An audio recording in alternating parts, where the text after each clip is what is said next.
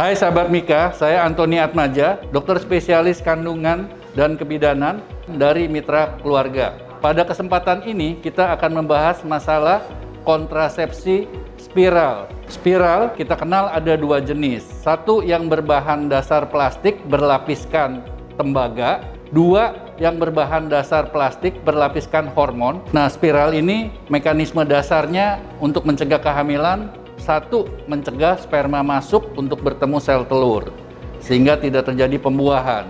Dua, adalah mencegah sel telur yang sudah dibuahi untuk menempel pada rahim. Efektivitas dari KB spiral ini sangat tinggi. Kegagalannya hanya terjadi dari satu atau dua ibu dari 100 ibu yang menggunakan KB ini dalam lima tahun.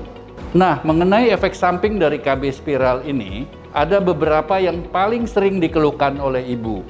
Satu adalah jumlah darah haidnya bisa makin banyak. Dua adalah nyeri selama haid.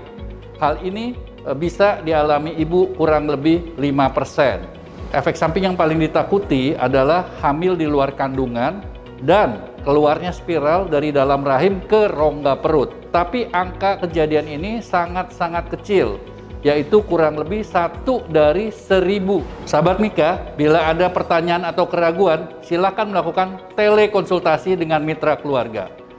Dan jangan takut untuk datang langsung berkonsultasi di mitra keluarga pada dokter-dokter spesialis kandungan. Mitra keluarga, life, love, laughter.